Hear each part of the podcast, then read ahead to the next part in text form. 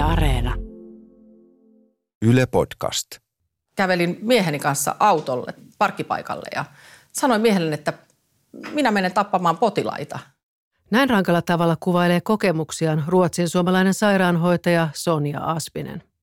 Tapasin hänet Tukholmassa, jonne menimme selvittämään, miksi Ruotsi suhtautuu koronapandemiaan niin eri tavalla kuin muut maat. Minun nimeni on Minna Pye ja tämä Ulkolinja podcast kertoo siitä, millaisia vastauksia naapurista löytyi. Matkustin kuvaajan kanssa lokakuun puolivälissä Ruotsiin laivalla niin kuin olin tehnyt lukuisia kertoja aiemmin. Nyt tunnelma oli outo, sillä laivan käytävät olivat tyhjiä, laivan ravintoloissa ja baareissa oli vain muutama asiakas, eikä tax-freeissä ollut normaalia väentungosta. Ennen laivalle pääsyä olin joutunut tekemään Ylen turvallisuusosastolle selvityksen matkasta. Meillä oli autossa lukuisia paketteja kasvomaskeja ja desifiointiaineita. Olo oli absurdi, sillä mehän oltiin menossa vain Ruotsiin, ihan tuohon naapuriin. Koronan myötä naapurista oli kuitenkin tullut jotenkin vieras. Ruotsissa oli kuollut tuhansia ihmisiä koronavirukseen, mutta silti siellä ei oltu suljettu kouluja tai ravintoloita. Ruotsalaiset tuntuvat jotenkin välinpitämättömiltä ja naiveilta. Ihan kun ne eivät tajuaisi, miten vakavasta taudista koronassa on kyse. Meillä Suomessa kuolleita oli muutama sata. Meillä oli ollut käytössä valmiuslaki, Uusimaa oli ollut eristettynä ja koulut suljettuina. Lokakuussa tartuntamäärät alkoivat jälleen kasvaa, joten monet suomalaiset halusivat jälleen tiukempia rajoituksia ja kasvomaskipakon käyttöönottoa. Me oltiin varovaisina puolityhjässä Ruotsin laivassa kasvomaskit päällä ja kuvattiin surullisen tyhjiä käytäviä ulkolinjadokumenttia varten. Aamuvarhaisella saavuttiin Tukholmaan. Täällä Tukholman Drottningsgatanilla on aika hankala edes käsittää, että joku koronaepidemia olisi käynnissä. Väkeä on ruuhkaksi asti ja romanialaiset katusoittajat soittavat haitareitaan. Täällä ehkä tiivistyy se meidän naapurimaiden koronalinjojen ero. Kun Helsingissä maskeja näkyy lähes joka paikassa, täällä Tukholmassa ihmiset kävelevät ilman maskeja ja vaikuttaa ihan kuin koronaa ei olisikaan, koska täällä on hyvin paljon ihmisiä liikkeellä, kaupat ovat täynnä. Tuolla aiemmin, kun illalla kävelimme Normalmissa, niin kaikissa baareissa istui ihmisiä ja ravintolat olivat täynnä. Ihan arki-iltana ihmisiä syömässä. Mutta toki tämän poikkeustilan huomaa siinä, että kaikissa ravintoloissa on käsidesiä tarjolla. Joka puolella sanotaan, että pitäkää väliä muihin ihmisiin. Mutta tässä nyt sitten luotetaan ihmisten oman järjen käyttöön. Oli jotenkin hämmentävää pyöriä Tukholmassa silloin lokakuun puolivälissä. Kaikki vaikutti yllättävän normaalilta.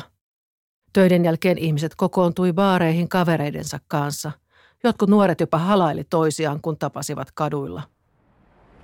Tietysti täällä on maksettu hirveän kovaa hintaa siitä valitusta linjasta, että kuitenkin kohta kuusituhatta ihmistä on Ruotsissa kuollut koronan seurauksena. Mutta kyllähän täällä jotenkin elämän ilo tuntuu vielä pulppuava ja itsenikin on niinku vaikea muistaa, että ollaan poikkeustilassa, kun täällä tuntuu kaikki olevan ihan kuin mitään koronaa ei olisikaan. Et kun oltiin tuossa äsken Tukholman metrossa ja kuvaajan kanssa pidettiin maskeja päällä ja en nähnyt siellä kuin ihan muutaman, alle kymmenen ihmistä, jotka käytti maskia siinä valtavassa väkijoukossa. Jännä tilanne. Ollaan kuitenkin tilanteessa täällä Tukholman seudullakin, missä tartunnat jälleen kesän jälkeen kasvavat. Ruotsin valtion epidemiologi Anders Tegnellistä on tullut koronapandemian myötä kansainvälinen julkkis. Kansanterveysvirasto, Folkhälsomyndigheten pitää pari kertaa viikossa lehdistötilaisuuksia. Niihin viraston asiantuntijat saapuvat useimmiten Tegnellin johdolla kertomaan koronatilanteesta. Täällä Ruotsin kansanterveyslaitoksen tiedotustilaisuudessa aika erilainen tunnelma kuin Helsingissä vastaavissa tiedotustilaisuuksissa.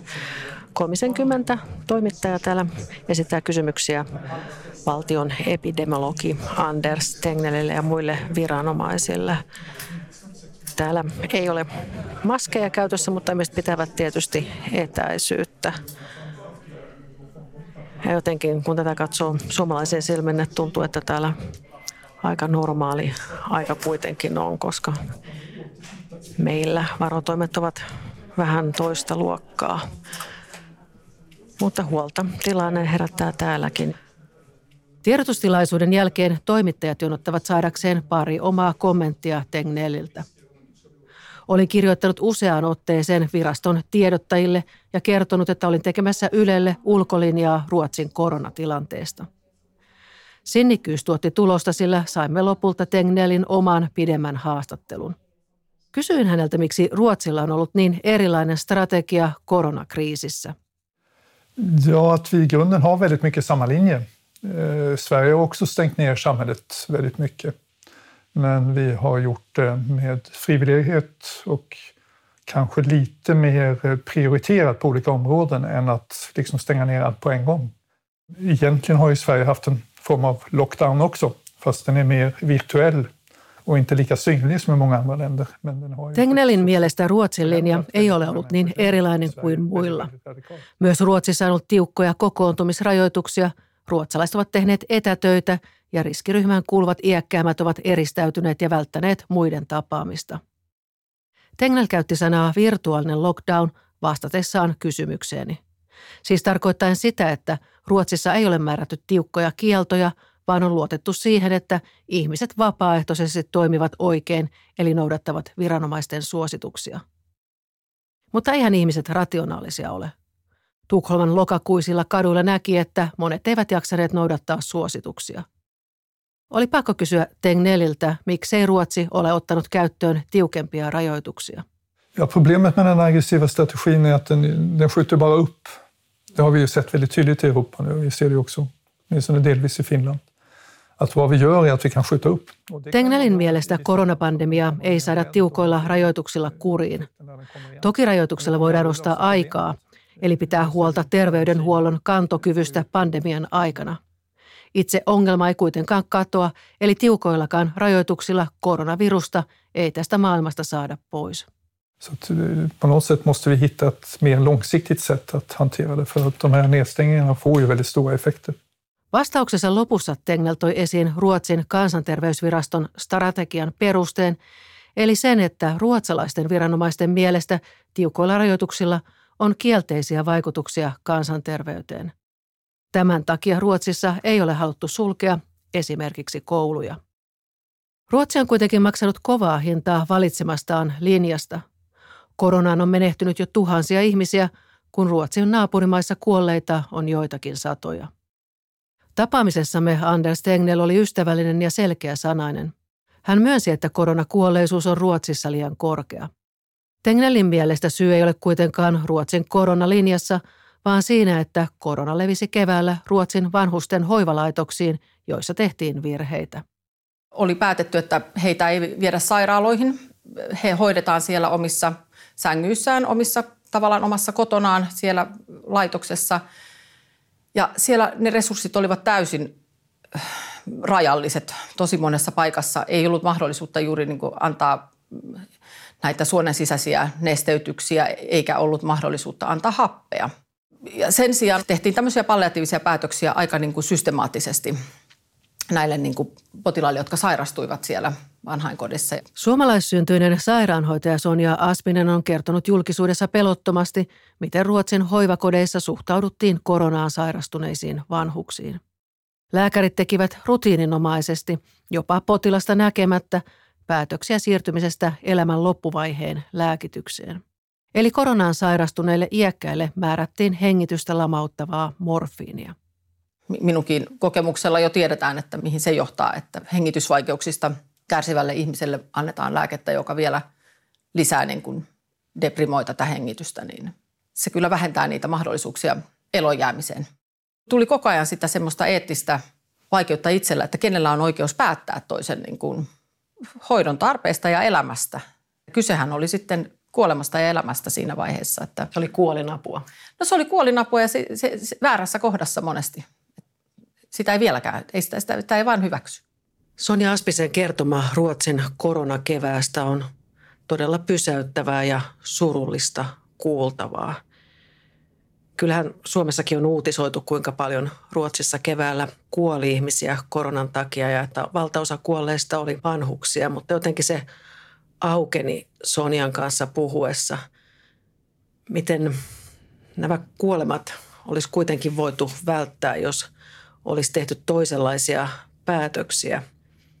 Et kuten Sonja itse haastattelussa kuvaili, että hänen mielestään näitä vanhuksia ei vaan hylätty, vaan ihan uhrattiin, koska oltiin tilanteessa, jossa monen olisi ollut mahdollista parantua, jos olisi saanut lisää happea tai verenohennuslääkkeitä, mutta käytännössä sitten aloitettiin palliatiivinen hoito. Ja sitten se, että jotenkin, että lääkärit teki näitä tämmöisiä päätöksiä ilman, että ne näki potilaita etäyhteydellä. Ja oli aika jännä, että pari tuntia tuon tapaamisen jälkeen sitten Sonjan kanssa vielä viestittiin WhatsAppin kautta. Ja hän laittoi, että hän on itse asiassa kiitollinen, että hän pääsee kertomaan tätä tilannetta. Että ne on kuin terapiaa hänelle, että joku kuulee ja kuuntelee.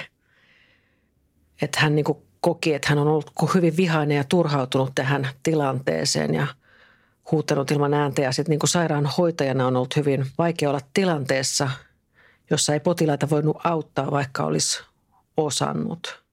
Sonjan kertoma oli hyvin pysäyttävää kuultavaa. Marraskuun lopulla Ruotsin Valvira Ivo julkisti oman selvityksensä, joka vahvisti Sonjan kertoman. Mutta Ruotsin muita Pohjoismaita korkeammat kuolinluvut eivät jääneet vain kevääseen.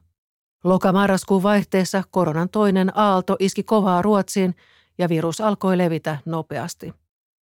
Itse palasin tuolloin lokakuun puolivälin tunnelmiini Tukholmassa. Kun lähdin Helsingistä muutama päivä sitten, niin maskeja näkyi joka puolella ja tuntui olevan sellainen hyvin voimakas kriisitietoisuus ja sitten tulet tänne Tukholmaan, missä on ihan eri tilanneet. Ravintolat on auki, täällä ei näy maskeja. Olen tässä miljoonakaupungissa nähnyt vissiin kaksi kolme ihmistä, joilla on ollut maski. Ihmiset istuu ravintoloista ja elämä tuntuu niin kuin jatkuvan normaalina tai on niin kuin jännä tota noin, niin ajatella, että se virus kuitenkin tässä koko ajan leviää. Et jännä tämmöinen kokemus itsellekin, niin kuin nähdä ikään kuin omin silmin se, että, että niin kuin suhtautuminen, niin koko mieliala on tällä hetkellä hyvin erilainen kahdessa naapurimaassa, jotka kuitenkin niin kuin on yhteiskuntajärjestelmältä ja kulttuureiltaan hyvin niin kuin samanlaisia. Ja jännä, jännä ja aika hämmentäväkin tilanne. Saapa nähdä, mitä tässä käy. Suomessa tätä maiden eroa on kuvailtu jotenkin maaotteluhengessä. On kerrottu, kuinka naivit ruotsalaiset eivät osaa toimia kriiseissä ja seisovat tumput suorina, kun koronavirustartunnat leviävät. Aina ne kaikessa menestyvät, mutta eivät osaa toimia oikein, kun todellinen kriisi iskee.